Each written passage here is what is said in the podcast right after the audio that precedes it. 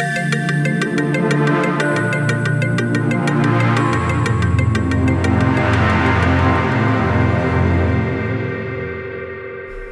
Mikrofonie Hanna Rydlewska słuchacie podcastu Wok Polska Living. Nowy sezon otwieramy zaproszeniem na wystawę, która 12 maja rusza w Nomusie, oddziale Muzeum Narodowego w Gdańsku, najmłodszym Muzeum Sztuki Nowoczesnej w Polsce, a wystawa nosi tytuł Looking Through Objects, współczesne polskie projektantki i jest z jednej strony próbą uchwycenia przemian, które zaszły w polskim wzornictwie w ciągu ostatniej dekady, a z drugiej taką próbą opowieści o tym, jak osobistym doświadczeniem jest proces projektowania.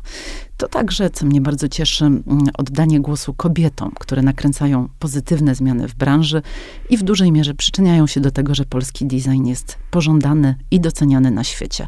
Ale o zamyśle tej wystawy najlepiej opowie nam kuratorka, krytyczka designu, dyrektorka programowa School of Form i dziekan Wydziału Projektowania Uniwersytetu SWPS Agnieszka Jakobson-Cielecka. Dzień dobry. Dzień dobry. Zacznę od pytania prowokacji. Czy Twoim zdaniem istnieje coś takiego jak perspektywa kobieca w designie?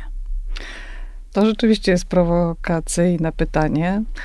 E, ja sobie kiedyś na, e, na potrzebę trendów, na potrzebę opowiadania o trendach, i było to wiele lat temu, obserwowałam, jak pracują mężczyźni, jak pracują kobiety.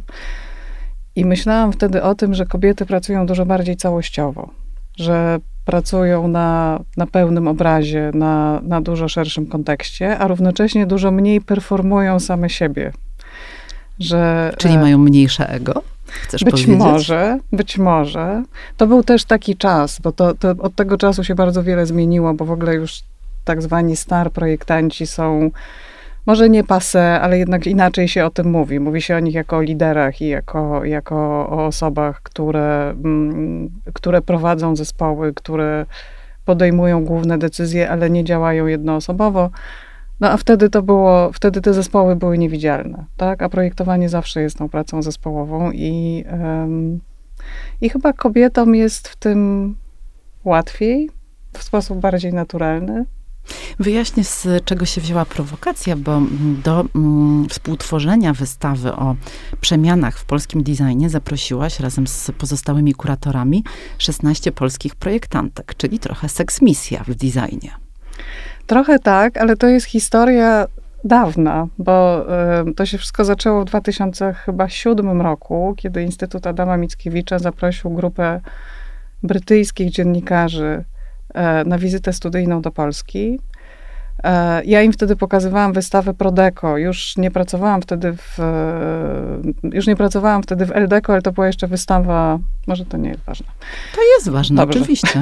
Dobrze. Pokazy... To jest kuchnia tej tak. wystawy, tak. o której dzisiaj mhm. mówimy. Tak, no więc pokazywałam wystawę Prodeko um, i wśród tych dziennikarzy, którzy przyjechali, był Gianluca Amadei, który jest Włochem ale był jako brytyjski dziennikarz i który mi powiedział wtedy, mówi, wiesz co, to jest strasznie dziwne, bo mam wrażenie, że w polskim designie są wyłącznie kobiety.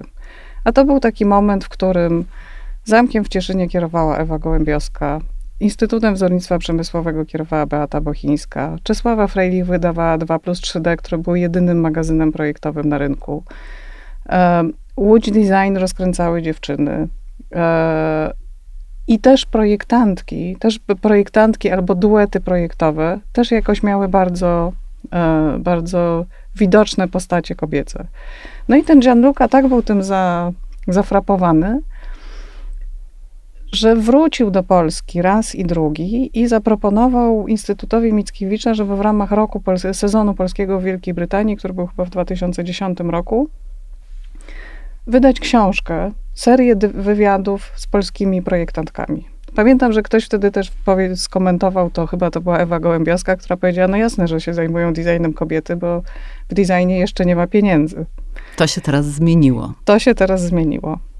No i ta książka, która była serią wywiadów przeprowadzonych przez Gianluca e, i portretów zrobionych przez Dario Lombardiego, też Włocha, przyjaciela Gianluki, została wydana w ramach tego sezonu polskiego i była dystrybuowana razem z całym nakładem magazynu Blueprint, który był patronem medialnym tego wydania, więc, więc też miała bardzo, bardzo fajne dotarcie. Żałuję, że ta książka jest tak trudno dostępna, bo próbowałam przygotowując się do naszego spotkania, gdzie się kupić i no, jest to ewidentnie biały kruk.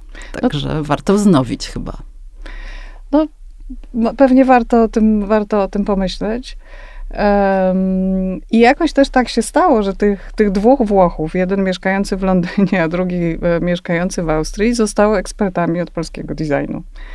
E, tuż przed pandemią do Dario zadzwonił e, austriacki magazyn Kulturalmente, prosząc go, żeby skomentował sytuację na polskim rynku projektowym. Więc Dario się lekko e, e, przestraszył, no bo to było 10 lat później i Dario jest fotografem, więc, więc tak bardzo się designem nie zajmował, więc zadzwonił do Gianluki, a Gianluca powiedział, słuchaj, no jednak nie wiemy, bo nie byliśmy tam od dawna. No i zadzwonili do Mai Ganszyniec, zadzwonili do mnie, zadzwonili do kilku, kilku innych osób. Tutaj należy dodać, że ja byłam jedną z tych kobiet, z którymi, z którymi ten, te, te wywiady były przeprowadzone.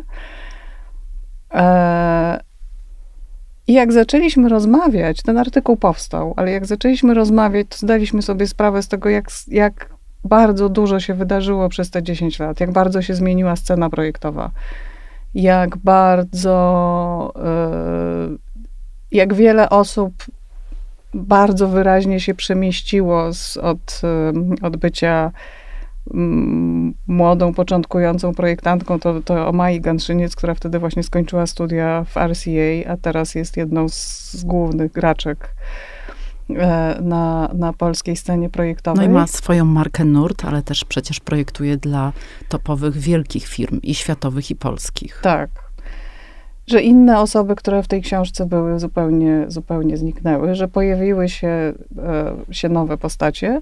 No i tak od słowa do słowa pomyśleliśmy o tym, że może warto by przeprowadzić te wywiady, a potem jak e, zaczęliśmy rozmawiać o wywiadach, to zaczęliśmy rozmawiać o wystawie, dlatego że no, ja jestem kuratorką i, i dla mnie robienie wystaw jest jakimś sposobem poznawania świata i, i, i, i opisywania świata. No a potem się zaczęła pandemia.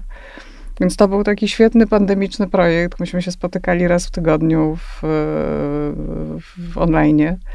E, przeprowadzaliśmy te wszystkie wywiady najpierw, najpierw w online i, e, i dopiero po półtora roku Gianluca z Dario mogli przyjechać do Polski i wtedy zrobiliśmy drugą serię wywiadów i, i też powstały zdjęcia.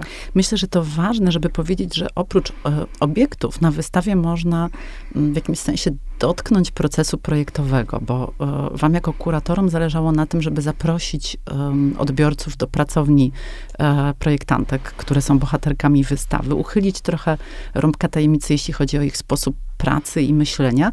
I odsłoniły się różne strategie myślenia o designie, różne strategie działania, bo część zaproszonych przez was artystek czy twórczyń myśli o tej materii projektowej w taki bardzo artystyczny sposób, a inne mają podejście zupełnie pragmatyczne. To prawda, to prawda. I to jest w ogóle, myśmy zaczynając ten projekt, myśleliśmy o tym, że pokażemy e, socjoekonomiczne zmiany, które, które zaszły na rynku. A, I to oczywiście też się, też się udało, ale odkryliśmy zupełnie inną warstwę, którą, którą jest właśnie to, to podejście do projektowania. I ta jakaś taka nie, nieuchwytność tej granicy, która jest między, e, między sztuką i, i, i wzornictwem, czy między sztuką, między projektowaniem, między twórczością, a, a jednak odpowiadaniem na brief i, um, i realizowaniem zamówień.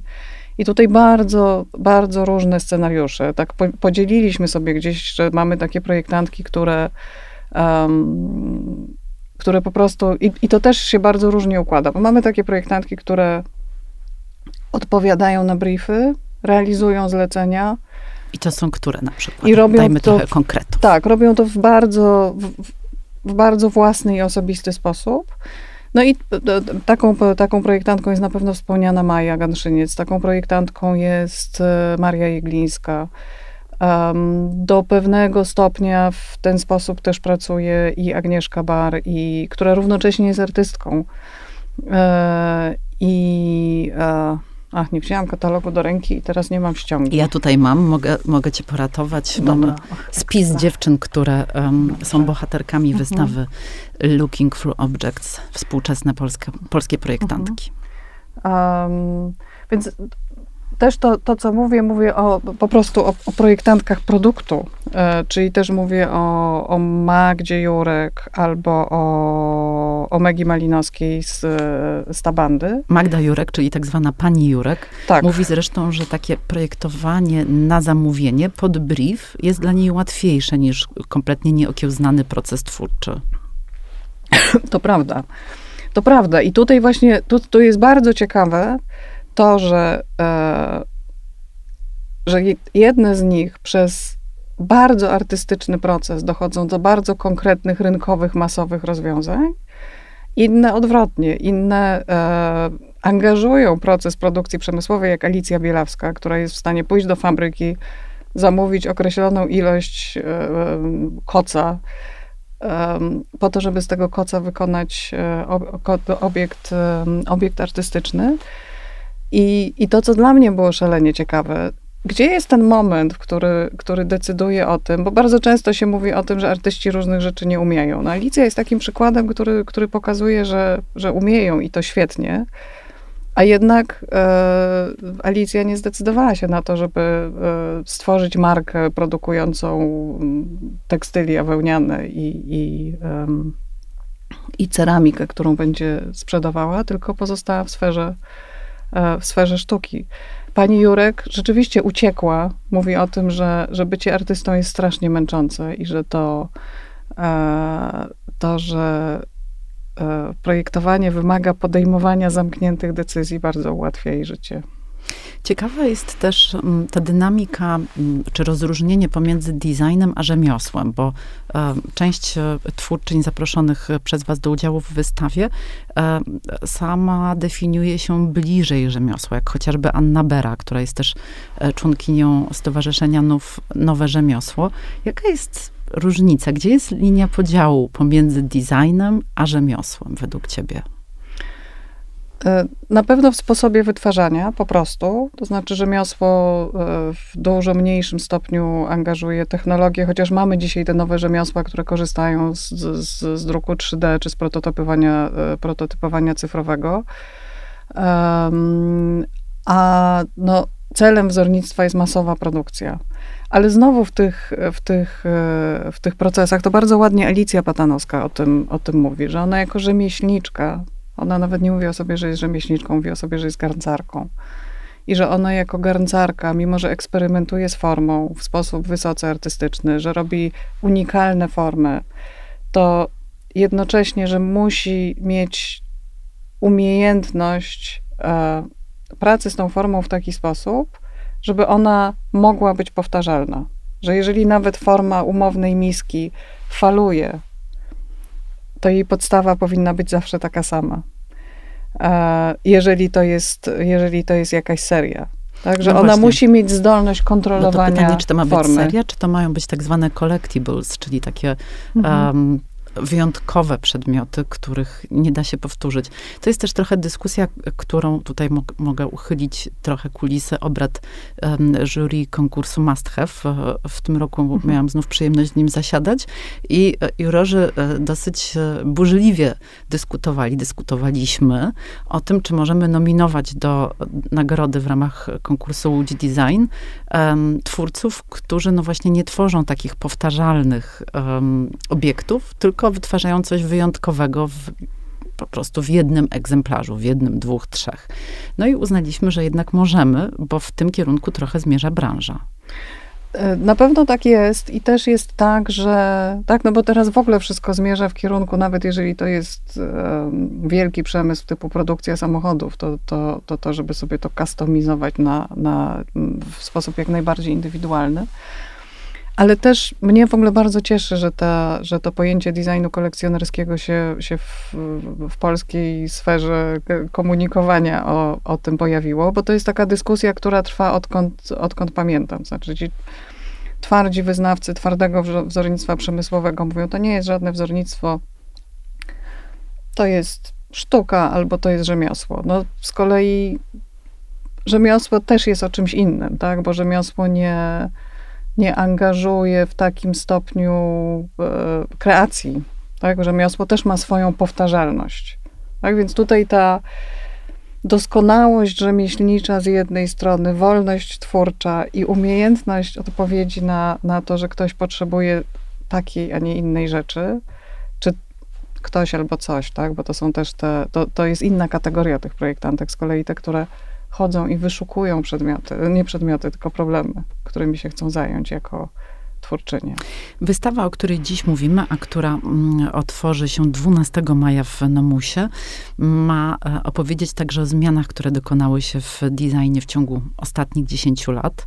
E, w tekście kuratorskim czytam tak. W ciągu ostatnich 10 lat uważność i kompleksowe, holistyczne myślenie zyskały rangę kluczowych jakości w działaniach projektowych, zastępując efektowne i sezonowe wzornictwo. Czy według ciebie to jest ta mm, kluczowa zmiana, która się dokonała? Jakie inne wymieniłabyś, gdybyś miała spojrzeć mhm. na ostatnie 10 lat w polskiej myśli projektowej? Mhm.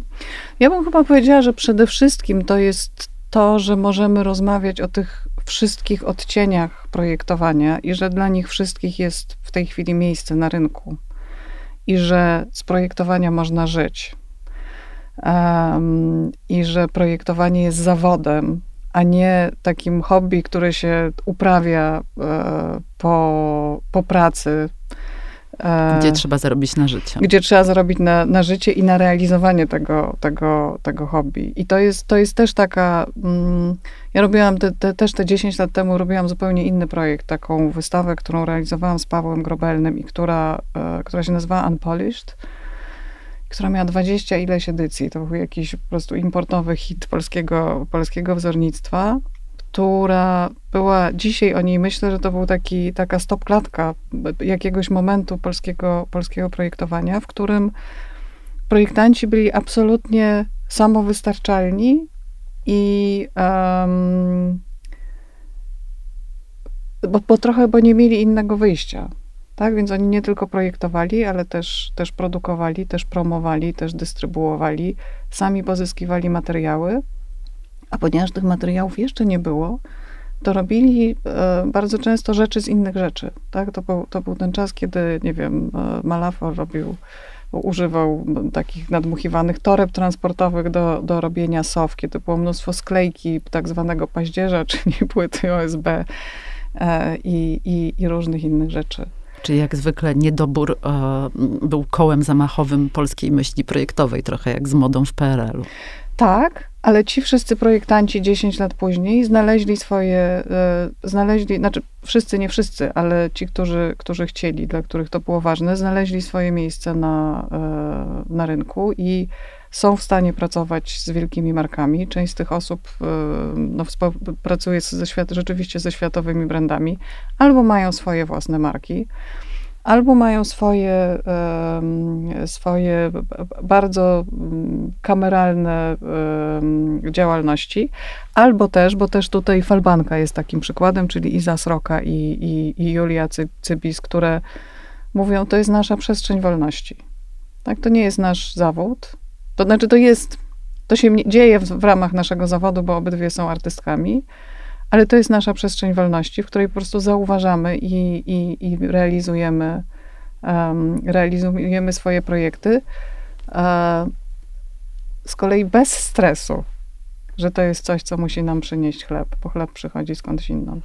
no czy... jeśli, jeśli mówimy o zmianie, która się dokonała w ciągu tej ostatniej dekady, to chyba warto powiedzieć o tym, że Polska z takiego zaplecza produkcyjnego, z podwykonawcy stała się wykonawcą i bardziej takim hubem kreatywnym, bo wiadomo, że szczycimy się tym od lat, że jesteśmy w pierwszej piątce mm, największych producentów mebli na świecie. Um, no ale wreszcie zaczynamy być traktowani jako pełnoprawny gracz. To prawda. To prawda i, um, i to jest takie zdanie, które, które słyszę coraz częściej. E, te kilkanaście lat temu, jak przyjeżdżałam z wystawami różny, do różnych miejsc, to mówiono, a to wy macie tam wzornictwo w Polsce, a to bardzo ciekawe, to pokaż mi. A, mm, a teraz ludzie bez pytania mówią, a to wy jesteście mocni. Wy, wy macie świetnych projektantów. Dobrze się pracuje z waszymi ludźmi, bo oni są dobrze wykształceni, bo się znają na materiałach, bo macie dobrych producentów i z tymi producentami się da współpracować. No jest to nowe pokolenie wykształcone już na zagranicznych uczelniach, które myśli może bardziej e, globalnymi kategoriami. Czy to by było nadużycie już, takie stwierdzenie? Ja myślę, że i to pokolenie wykształcone tutaj, i to pokolenie wykształcone za granicą myśli e, bardziej globalnymi kategoriami, no bo to jest efekt otwarcia i tego, że po prostu łatwo można pojechać na, na jakiś czas gdzieś dalej, nie podejmując decyzji o tym, czy to jest emigracja i czy ja tu kiedykolwiek wrócę, tylko to się po prostu robi. I, i myślę, że ten, ta, ta ta wymiana, to znaczy to, że, że polscy projektanci pracują za granicą, potem wracają do Polski, potem, że zagraniczni projektanci pracują do, do, dla polskich marek. To jest bardzo zdrowe i, i, i, bardzo naturalne. A ja bym jeszcze dołożyła pozytywny efekt mediów społecznościowych, na których często wieszamy psy i koty. A przecież jeśli chodzi o nakręcanie koniunktury we wnętrzarskim biznesie, akurat e, robią dużo dobrego, tak myślę, bo mm, naprawdę de demokratyzują branżę i Instagram potrafi być takim wielkim moodboardem, który przyciąga inwestorów i, i sprawia, że projektant może bez wielkich, wielkich, wielkiego zaplecza finansowego, bez inwestora, może zostać zauważony. Tak, to, to, jest, to też jest niesamowita, niesamowita zmiana i um, tak, chyba kropka.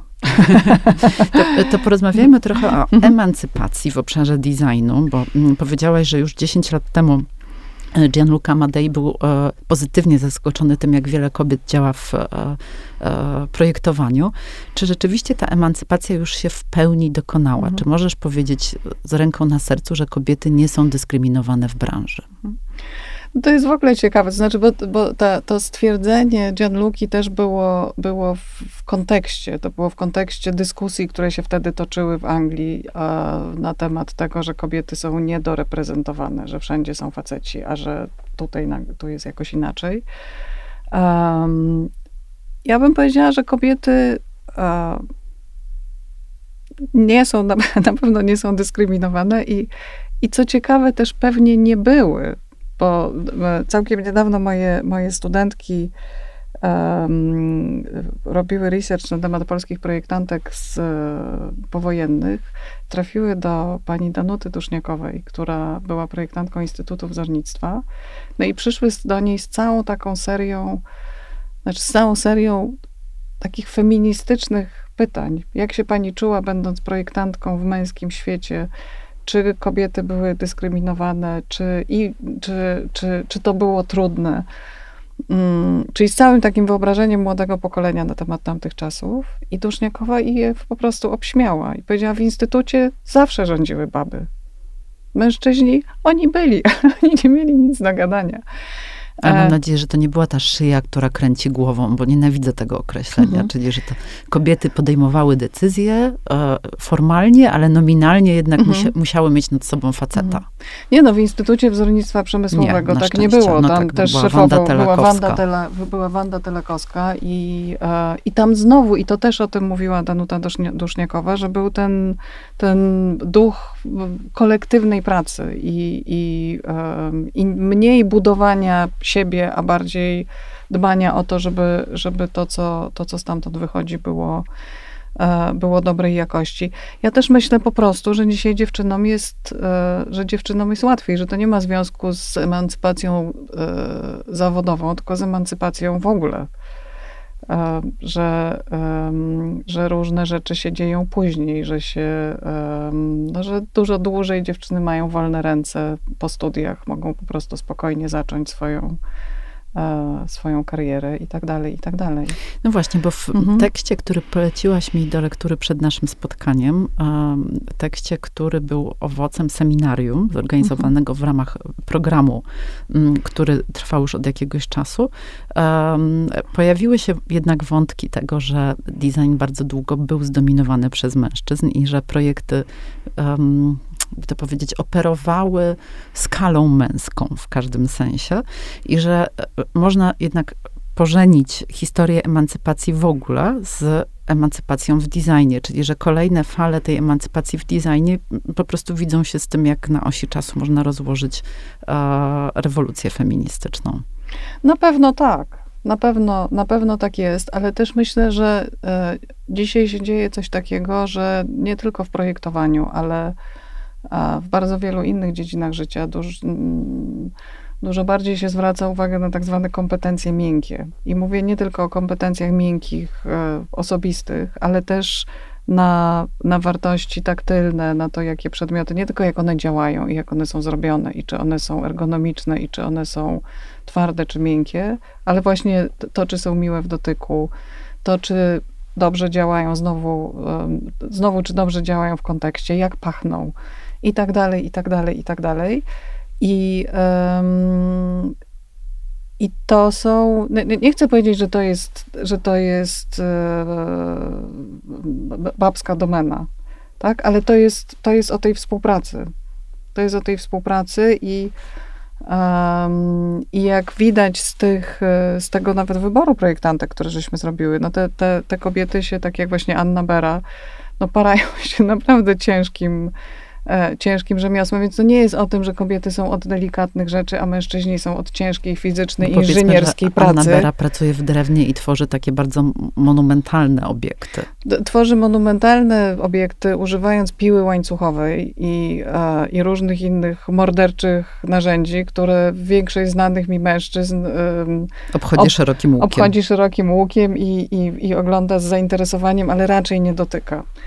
Więc, e, więc to w ogóle nie jest o tym, tylko to jest o tym, że jest przestrzeń na nowy sposób, e, na nowy sposób myślenia, właśnie na to holistyczne myślenie, które, które e, przeczytałaś z kuratorskiego tekstu. A jak mówić dzisiaj o designie, żeby to było ciekawe też dla laików, dla osób, które nie są z branży? Bo wystawę o designie robisz od lat. Jesteś mhm. promotorką polskiego wzornictwa na świecie.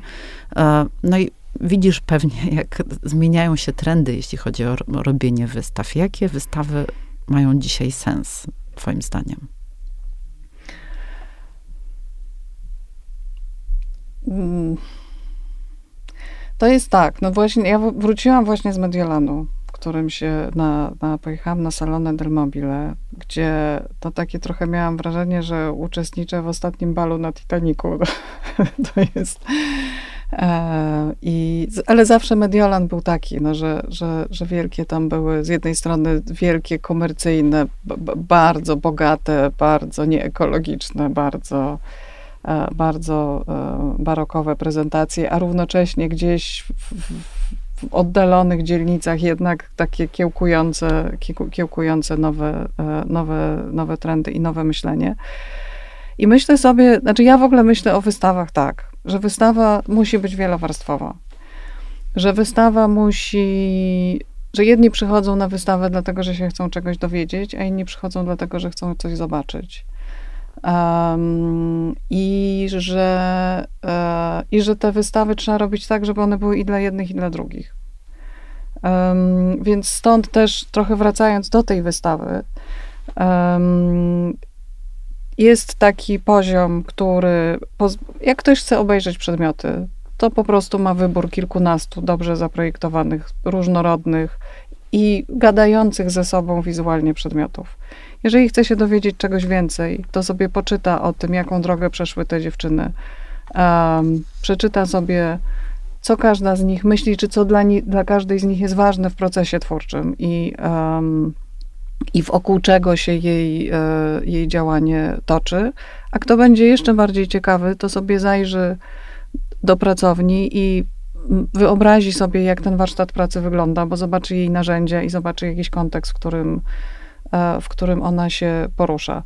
Rzecz, z którą ja trochę walczę, to są takie wystawy, które powinny być raczej książkami albo artykułami prasowymi niż Czyli wystawami. Takie prawilne, chronologiczne opowieści o jakimś okresie? Znaczy, albo nie, bo prawilna, chronologiczna opowieść nas prowadzi i to jest rzeczywiście rzecz wiedzowa, ale czasem są takie wystawy, na które wchodzę i zupełnie nie wiem, dlaczego te rzeczy się znalazły w jednej przestrzeni, muszę to przeczytać. Czyli nie ma ujęcia problemowego. I do tego, ale nawet jest ujęcie problemowe, ale tak naprawdę nie mówią do mnie przedmioty, tylko mówią do mnie teksty, które są na ścianach i wtedy się dowiaduję, że ten przedmiot jest wyjątkowy, dlatego że to, a tamten przedmiot jest wyjątkowy i jest wart uwagi, dlatego że tamto, ale tego nie widzę, tylko to czytam. I wtedy sobie myślę, no dobra, to dlaczego nie wydaliście książki?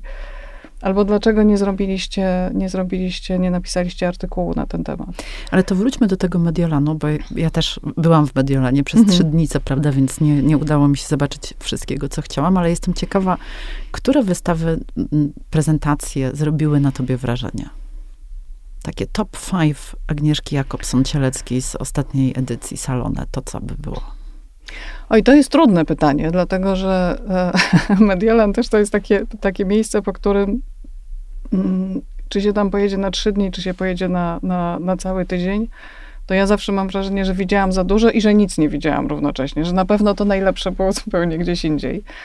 Um, więc chyba nie umiem zrobić takiego top five. Na pewno umiem, e, umiem powiedzieć o takich o takich miejscach, które, które w jakiś ciekawy sposób się, mm, się dla mnie osadziły. I to na pewno była taka, taka przez...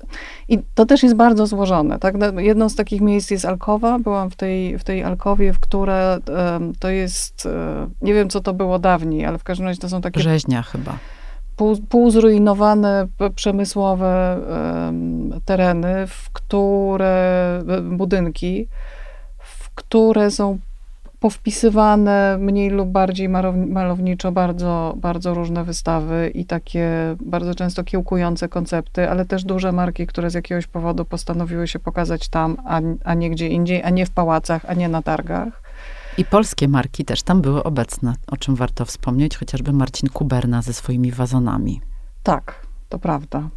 Więc e, e, dobre, bo polskie. Alkowa absolutnie mhm. top five. Ja bym wrzuciła jednak. Tak, tak, tak, tak. Tutaj to, to było na pewno. Ale też spędziłam pół dnia w Fondazione Prada, które, które zawsze powoduje taki, takie westchnienie, że, mm, że dlaczego u nas się nie myśli o architekturze i o rewitalizacji w taki sposób. I już mniejsza o to, co tam było w środku, chociaż, chociaż też było tam bardziej były wystawy sztuki niż niż wzornictwo. Była bardzo komentowana wystawa. No i to jest pytanie, czy to jest nauka, czy to jest wzornictwo, czy to jest sztuka, czy co to było. Czyli wystawa um, wystawa anatomicznych, woskowych anatomicznych modeli XIX-wiecznych, czyli takich rozkrojów, rozkrojów ciał, bardzo realistycznie wykonanych z zbarwionego wosku. To raczej sztuka już. Chociaż nie wiem, ciężko to ocenić. No właśnie, trudno, znaczy, bo dzisiaj to było zaprezentowane jak sztuka. I, I dzisiaj patrzymy na to jak na, na, na sztukę, no a dawniej to był po prostu sposób poznawania i opisywania świata, więc... A jaki masz stosunek do tego, jak bardzo świat mody miesza się do świata designu? Bo e, moje spostrzeżenie jest takie, że jednak marki mody bardzo chcą zaistnieć podczas salony i mnóstwo marek e, przed wyjazdem atakowało mnie mailami o tym, że robią prezentacje w butikach, ale też specjalne um, linie, e, które są produkowane tylko z myślą o targach. I tutaj e, oczywiście świetna, uważam, wystawa marki Loewe w Palazzo i Simbardi, ale też wystawa w butiku Bottegi Venety. Tego było mhm. bardzo, bardzo dużo. Mhm. No, jedno i drugie to jest część stylu życia. Tak? I myślę, że to jest, e, no nie przypadkiem jest tak, że, e, że albo, e, że świat mody przechodzi do tego świata deko, czy do świata living i na odwrót. Um, I z drugiej strony świat projektowania się irytuje tym, to znaczy świat projektowania mówi, to w, ogóle, to w ogóle wszystko nie jest o tym, bo projektowanie jest od rozwiązywania problemów, a nie od targowiska próżności. No ale tak jesteśmy jakoś skonstruowani, że jednak ta nasza okulocentryczność i to, że no, chłoniemy oczami. Ja dlatego mówię, że jak wchodzę na wystawę, to ja chcę coś zobaczyć i przez to zobaczenie zrozumieć i dopiero się potem, potem douczyć. Um, że to prawda, że, że materiał, ekologiczność, ergonomiczność i wszystkie te cechy są bardzo ważne dla krzesła, na którym siedzimy. Ale to, żebyśmy w ogóle zechcieli na nim usiąść, zazwyczaj e, to jest bodziec wzrokowy, czyli to jest to, że sobie myślimy, a fajne krzesło i siadamy na nim i wtedy myślimy, a dobry kolor, a piękny materiał. No i pewnie jeszcze narracja, którą dana marka czy projektant buduje mhm. wokół siebie, bo ten storytelling dzisiaj jest bardzo istotny i często ważniejszy niż produkt. To prawda. To prawda, że, że bar, bardzo jest dzisiaj już trudno sprzedać coś. Kupujemy e, filozofię pewną, która tak, idzie za opowieści. marką. Chcemy przynależeć do, do jej świata, może e, poczuć się lepiej ze sobą, trochę też ze sprawą tego, że no, możemy sobie kupić krzesło danej marki, która kojarzy nam się z pewnym stylem życia. Tak, no i mamy chyba, jesteśmy też w trudnej sytuacji, no bo z drugiej strony wszyscy sobie zdajemy sprawę z tego, że Um, że musimy mniej, wolniej, na dłużej. E, tego w ogóle nie było widać w Tego Mediolanie. w Mediolanie w ogóle nie było widać. Znaczy ja dlatego mówię, że to ostatni bal na Titaniku. Um, ale myślę, że to jest dobre dla projektowania. To znaczy, że to jest to, co mówiłam, że, ta, że to holistyczne, holistyczne myślenie zastępuje mm, krótkosezonowe lśnienie. Um, że jednak te przedmioty, no że są przedmioty, które jakoś są ponadczasowe. Są przedmioty, które nam się podobają 50 lat później i 100 lat później. I, I co jest... więcej, mhm. jeszcze które, um, które żyją do tej pory, tak? To znaczy, które są tak zrobione z takich materiałów i z takim rzemiosłem i jakością wykonania, że no, że ciągle działają. I może to jest odpowiedź na pytanie, które zadała mi Beata Bochińska, z którą się akurat wczoraj widziałam, która mhm. też była w Mediolanie i zapytała mnie, a właściwie to było bardziej pytanie retoryczne, dlaczego um, marki, które prezentowały się podczas salony, nie pokazywały nowości. No i ja właśnie wysunęłam taką tezę, że może dlatego, że um, nastąpiło to odejście od sezonowości i że w innym kalendarzu już funkcjonuje mhm. świat designu. Beata Bochińska raczej w to powątpiewała i powiedziała, że to też są względy ekonomiczne i że jednak ta branża wnętrz też dostała mocno E, w pandemii e, mocne mhm. cięgi.